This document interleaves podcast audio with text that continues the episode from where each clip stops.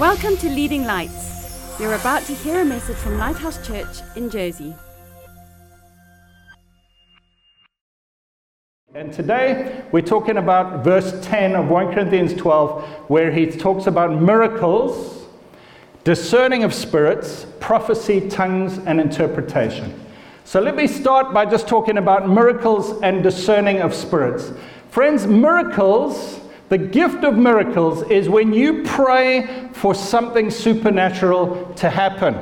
You pray for God to give you a parking space when you're driving into town in the day. You pray for someone for healing, but there's an aspect of the healing that requires God to recreate an organ or, or something in their body. That's a miracle. When you pray for someone to be set free from an evil spirit, that's a miracle. When you pray for a provision of money, that's a miracle. When you pray for the weather to be good, that's a miracle.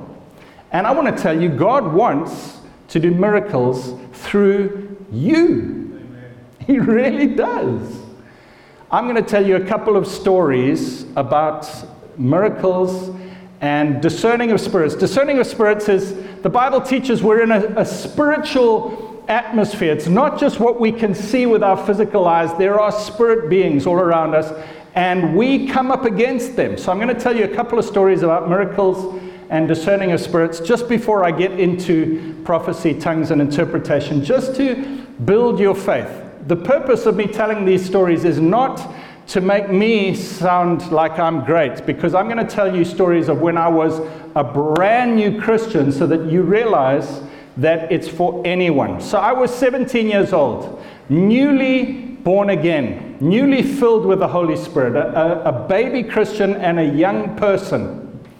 And I came back home from boarding school, and the house where I was living was full of immorality. My mum had several different men coming and going from the house, and the, the man who was living in the house at the time was a druggie, a pothead, and he was into weird New Age religions. He would worship all these different religions, and so there were these religious symbols and weird statuettes around the house. My dad had committed suicide recently. The house was just full of immorality and I got home, and weird stuff started happening in our house. So we would be sitting watching TV, and just above the TV, there was an ornament shelf, and the ornaments would start moving and start falling off the shelf. And then we would hear doors slamming or opening and closing in the house. And then blood started appearing on the walls. And then, lastly, the last straw for me was we woke up one morning and there was blood on the mirror in the bathroom. And I asked everyone, was this you? Was this you? It was none of them. And God, a baby Christian, gave me the courage to believe in discerning of spirits and working in miracles. And I said, Lord, this is not of you. And faith rose up inside me. And I said, Evil spirits, this house belongs to Jesus, get out. And the Lord gave me a word of knowledge. He said, That religious statue, smash it. So I took it and I smashed it. And that stopped. All of that spiritual activity stopped and never, ever returned. And I suddenly realized there's power inside me. That word miracles in the Greek is the word dunamis, where we get our word dynamite from. God wants to work dynamite through you, but it's a gift of the Spirit. It's not just praying for God to do it. Sometimes He wants you to exercise this gift and start saying things to evil spirits or to situations the one time we were in a holiday resort and it was raining, and we were there with the family, and the Lord prompted me to say, Rain, stop for an hour. I'm not great, but I was a baby Christian and I was full of faith, and it stopped. For an hour, we had sunshine, and we had a lovely picnic, and we went home, and as soon as we packed up and left, it rained again. God wants to do miracles in our lives. Amen? We were at Bible school and we'd left good paying jobs to go and serve God at Bible school and learn about the ministry. And my wife was working to help us while we were at Bible school in a little medical office. And they'd said, Tonight we're having a, an office party. Everybody bring a pizza and a bottle of drink. And she came home. She said, Greg, we can't afford a pizza. We can't afford a bottle of drink. Is God going to look after us? Are we going to be poor? And we said a simple prayer. We held hands. We said, Thank you, God, that you provide. Now, that is an operation of the gift of miracles and faith. We were baby Christians. And I, I'm not lying to you. Within half an hour, the phone rang and somebody said, Listen, something weird's happened. There's a ministry down the road outside of the Bible school. They've misorganized themselves, they've overplanned, and they've got too much food. Please, would you just come? There's pizzas and there's fizzy drinks, as much as you want. And my wife took 10 pizzas and 10 bottles of drink to the office party because God wants to work miracles through us, through you. Amen? I was a young pastor, and in one of our evening services, a man came to our church who was dirty and smelly. He was off the street. And after the service, he came to me and he said, Can I pray with you? But I want to pray around the back of the church in that dark alleyway where no one else is there. And foolishly, I said, Okay. And I went around the back, and his voice changed, and he started telling me how he was wanted for murder in another country and how he was uh, sick with AIDS and how he murdered people, and God. Uh, he said that there was a spirit inside of him that was telling it to murder me. But then he said, But I can't because there's something stopping me. What is it that's stopping me in you? And I said, God is here and he can set you free. Do you want to be set free? And suddenly I realized this power, this miracle power, is available for us. The man chose not to be set free. He said, I'd rather live with this evil spirit but I realized as a young Christian, the gift is available to anyone and everyone if the Holy Spirit is in us and filling us. Amen? I need to just tell you that there is a wrong belief that is taught in a lot of Christian circles that as soon as you're a Christian, you are automatically filled with the Holy Spirit. But in Acts chapter 6 and verse 3, when the 12 apostles were choosing seven helpers to help them distribute food, it says, Therefore, brethren, seek out from yourselves seven men of good reputation, full of the Holy Spirit and wisdom, whom we may appoint over this business. Why would they say, find some of you who are full of the Holy Spirit if everyone was automatically full of the Holy Spirit? Not every Christian is full of the Holy Spirit. We all, if you're a Christian, uh, Romans 8 tells us if you don't have some of the Spirit of Christ, you're not even a Christian. So you have the, the Spirit within your heart, but you're not full of Him until you ask to be full of Him. And my aim and desire today is to help you to be full of the Holy Spirit, but then to operate in these gifts. Uh, my dream, and I know James and Heidi and many of us in this church, our dream is not that we do all the ministry, it's that all of God's people become empowered to do miracles every day. But now I'm going to teach you about prophecy, tongues, and interpretation, and I'm going to show you through the Bible how these gifts work, why they are there. And then at the end, we're going to ask the Lord to release us in not just those gifts, but all the gifts. And you may already be baptized, filled with the Holy Spirit, or um, you may have had it, uh, an experience many years ago, but we want it to be happening all the time in our life. God wants it, friends.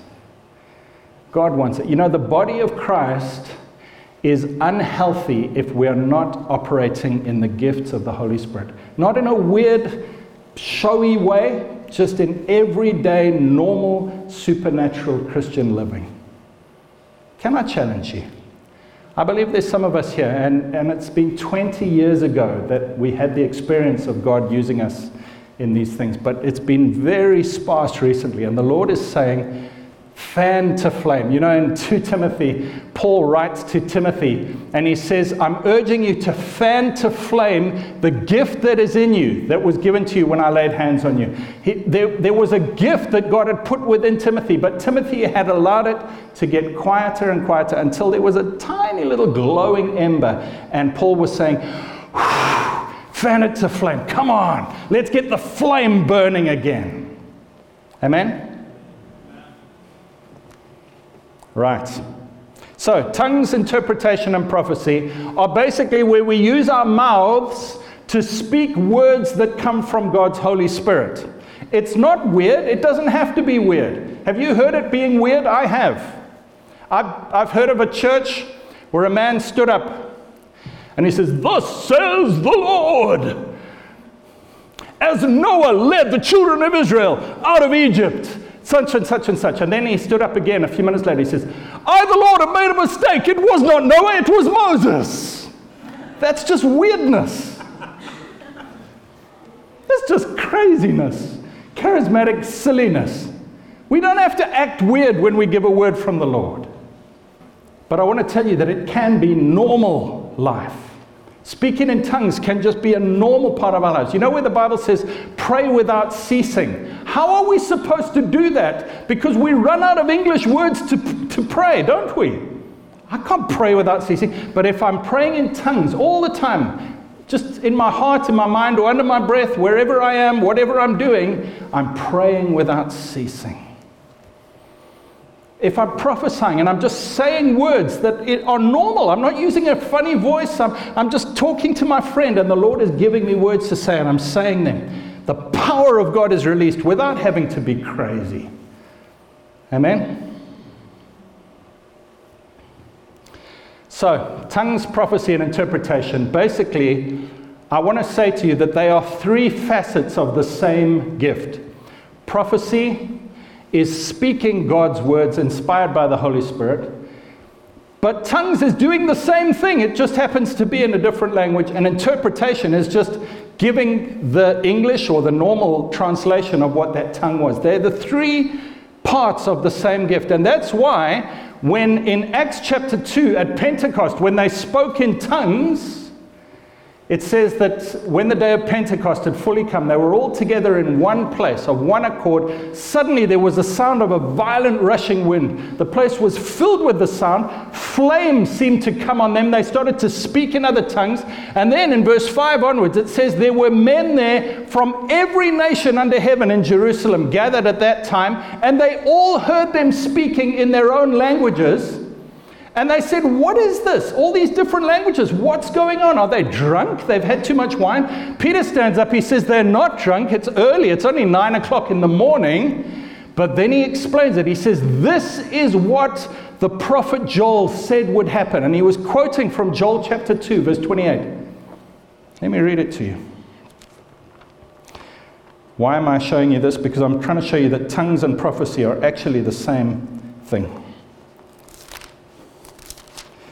So, all these people from every nation under the, under the heavens were there in Jerusalem. They heard all their different languages being spoken. And Peter said in verse 15, For these are not drunk, as you suppose, since it's only the third hour of the day. But this is what was spoken by the prophet Joel It shall come to pass in the last days, says God, that I will pour out of my spirit on all flesh. Your sons and your daughters shall prophesy. He didn't say speak in tongues, but he's saying tongues is prophecy. Then he says, Your young men shall see visions, your old men shall dream dreams. I'm not going to ask you which of you see visions and which of you dream dreams because that'll tell me who's young and who's old. I've heard, old men say, oh, I see visions, just shows that I'm young in the spirit. Anyway, then he goes on to say, On my men servants and on my maid servants. Friends, it's not gender specific. It's not rich and poor, it's not mature and immature. Everyone, all flesh, all Christians, on all of my children, he says, I will pour out my spirit and they shall prophesy. He says, this tongues that these people are speaking, they're speaking in languages from Pontus, Cappadocia, all these different places. He says, that is the fulfillment of Joel, which says they will prophesy. Prophecy and tongues are the same, they're just in different languages and interpretation is the link between the two. So, are you ready for a whistle, top, whistle stop tour of the Bible? Why on earth did God give tongues? People have said to me, it is such a strange gift. It's so bizarre. Why would God give such an embarrassing, weird gift? Have you thought of that? I mean, why couldn't He give a more sane, normal, unembarrassing gift. Genesis 11, verse 6. Verse 5 The Lord came down to see the city and the tower which the sons of men had built. And the Lord said, Indeed, the people are one, and they all have one language. And this is what they begin to do. Now, nothing that they propose to do will be withheld from them. Come, let us confuse their language that they may not understand one another and they may not achieve this thing that they're trying to do against God. God used languages to divide people when they were united against Him in Genesis 11. Now, please hear me. God used languages to reunite people in purpose for him. So in Acts chapter 2, it says they were of one accord in one place.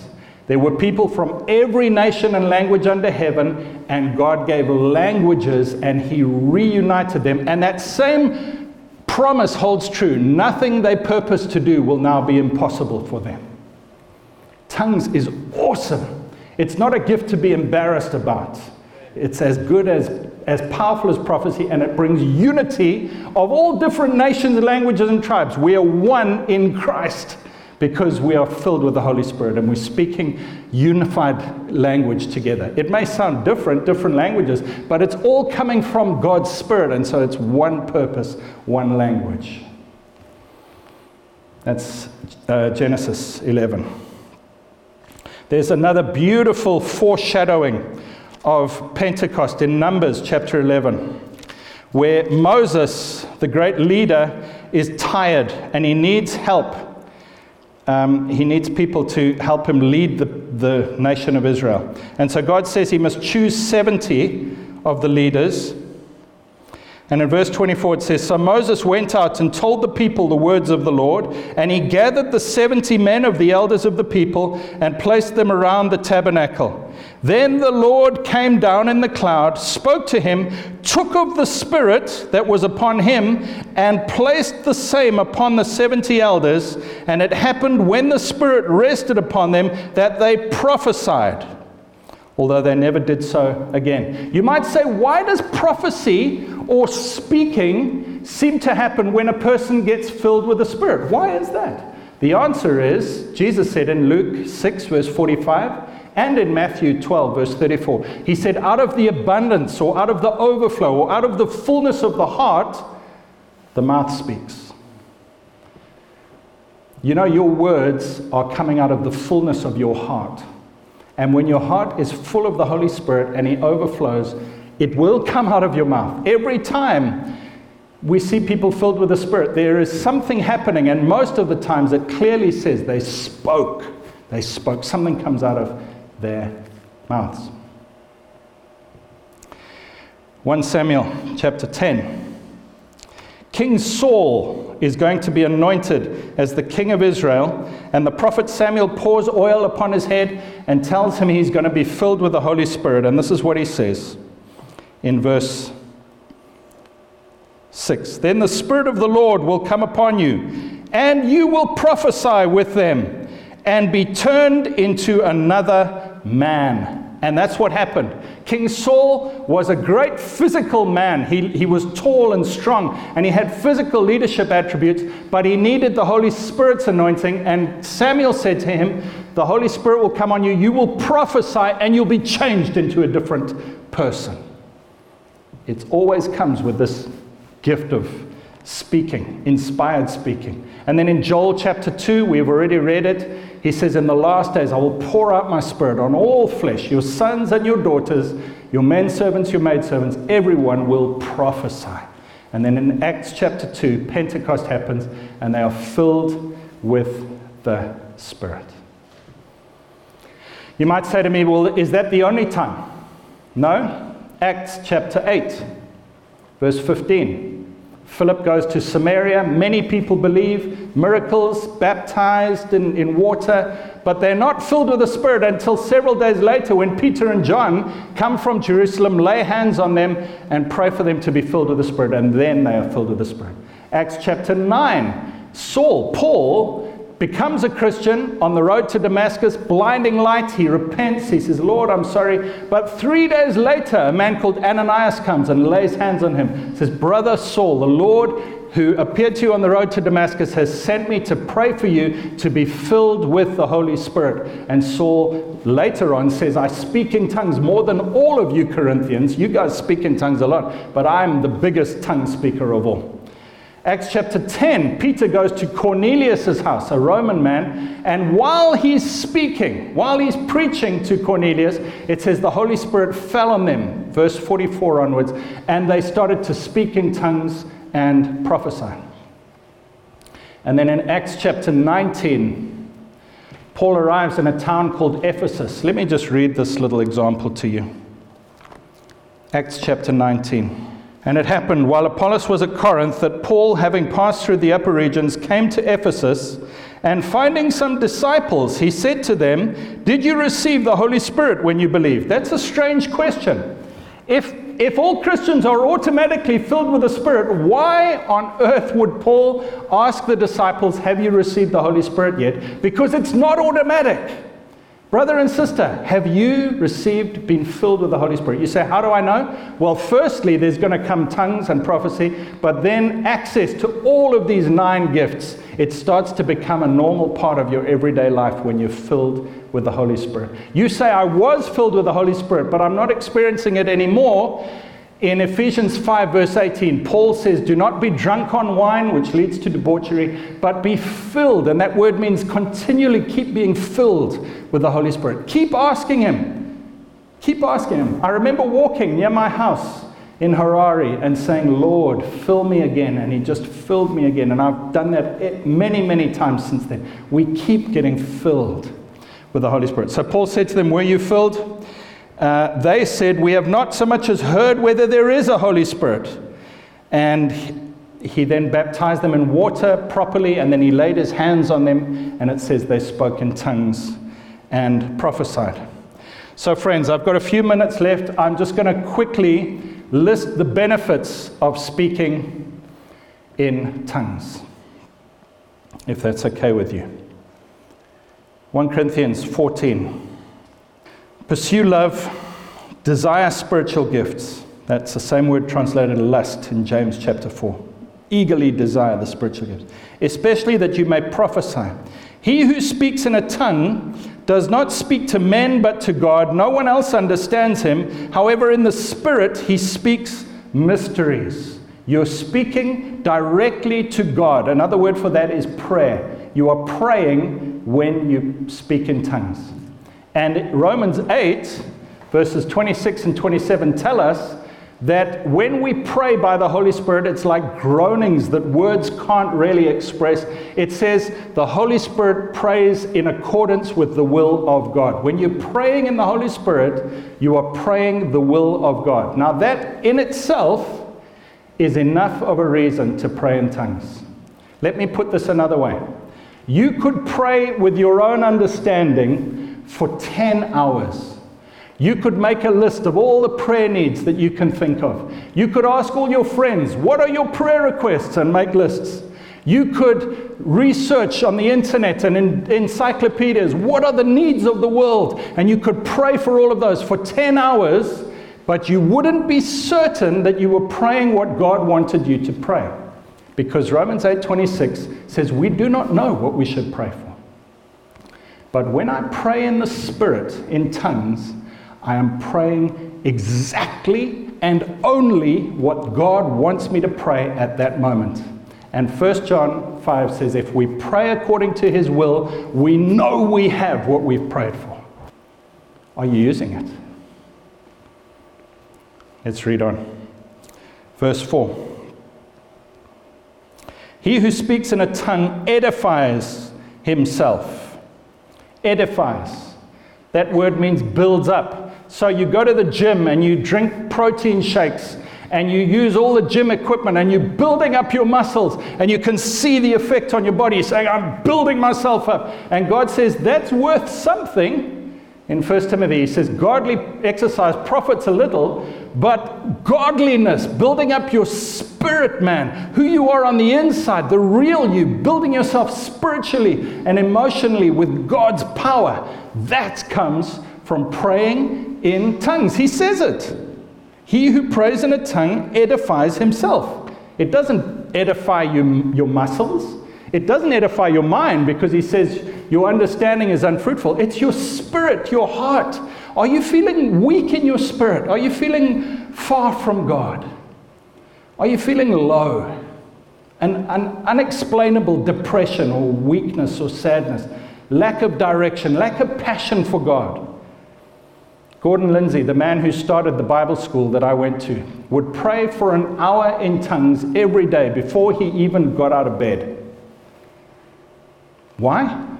Because it is the most effective way to build yourself up in your holy faith. Verse 14, he says, If I pray in a tongue, my spirit prays, but my understanding is unfruitful. In other words, my mind is not involved. So he says, What is the conclusion then? I will pray with my spirit and I will pray with my understanding. He says it's good also to pray with your mind and what other people ask you to pray for. It's good to do that, but also to pray with your spirit. I will sing with the spirit and I will also sing with my understanding. I will sing the words that are up on the screen and the worship song, but every now and again I will just sing in tongues because it's just a beautiful way of using not just my mind, but the power of God's spirit as well. So prayer is powerful, powerful, powerful when we're praying in tongues. And then I'm going to close with Jude, verse 20. Jude was the brother of Jesus. And he wrote a little epistle, the end of the Bible. And in verse 20, please just hear this. He says, But you, beloved, building yourselves up on your most holy faith. Remember, we already read how you build yourself up in your most holy faith. It's by praying in tongues. He says, building yourselves up in your most holy faith, praying in the Holy Spirit. We've already read what that means. It means praying in tongues. Keep yourselves in the love of God. This is the third powerful blessing of praying in tongues. You know, God loves you all the time. His love for you doesn't change, but I'm sure you'll agree with me, your experience of that love goes up and down, doesn't it? Do you sometimes think, I don't know, I don't feel close to God? I don't know if God loves me. I know with my head that He does because the Bible says it, but I'm not feeling close to God. I don't feel His love. What do I do? Hallelujah. Jude verse 20 and 21 says, Pray in the Holy Spirit. It builds you up, but it keeps you in the love of God. You are full and surrounded by God's blessing and His presence when you pray in tongues. Folks, would you stand with me? And I'm going to ask you to pray with me. We're going to pray a prayer together. Thank you, Lord. Just tie your heart around these words that I'm saying. Say, Thank you, Lord, that you give us the gift of your Holy Spirit. Thank you that you don't leave us as orphans. Thank you, God, that you're wanting to partner with us in doing amazing adventures in the world. Thank you that you're wanting us to see miracles on a daily basis. That you're wanting us to pray prayers and see them affecting the world around us every day. Thank you, God, that you use the weak and the despised and the lowly to confound the wise, and you want to use any one of us. Thank you, God, that starting from today, I can see more miracle power at work in my life from today because of this power, this dunamis, this miracle dynamo that you put within me. God, I want to be filled with your Spirit. I thank you that you promised, Lord Jesus, in Luke 11, verse 13, that if I ask the Father, he will give the Holy Spirit to me. And so now, Lord, I ask, Jesus, fill me again. Fill me to overflowing. Not just a little pocket of my heart, my whole life. Fill me with your spirit. Fill my body, fill my mind, fill my thoughts and emotions, fill my mouth, fill me with your Holy Spirit to overflowing. Thank you. Thank you, Lord. And Lord, in faith, I now choose to obey. Just like Peter, when you said to him, Come and walk on the water, he, by faith, stepped out of the boat onto the waves. I choose by faith to step out and start to use my voice and my lungs and my mouth and lips to speak words and sounds that are not my native language. I choose to prophesy and to speak in tongues and to pray for healing and to declare miracles and to do all these things that you've given me to do. I step out of the boat, Lord. I speak to financial lack. I speak against problems around me in, in faith by your, by your Spirit's power, Lord. And I expect to see you do great things. And Lord, I choose to use this amazing gift of a prayer language regularly, daily, all the time, to pray without ceasing. In Jesus' name. In Jesus' name. Friends, we're going to sing a worship song, but I'm going to encourage you to take this opportunity to start to use your voice. You choose to start to speak. Don't allow yourself to speak words that are English or your native language. Start to say, I'm going to step out, Lord. I've asked and I've received, and I'm going to start to speak. And watch, just watch that dynamo start to kick in, and you'll see the power being generated in your life. And then you can speak in tongues and in English. You can sing in English or in tongues, and you can start to use this prayer language. Thanks for listening. Please visit leadinglightsnetwork.com for more resources and subscribe to our podcasts on iTunes. And please consider supporting this ministry financially by making a donation on the giving page of leadinglightsnetwork.com or lighthousejersey.com.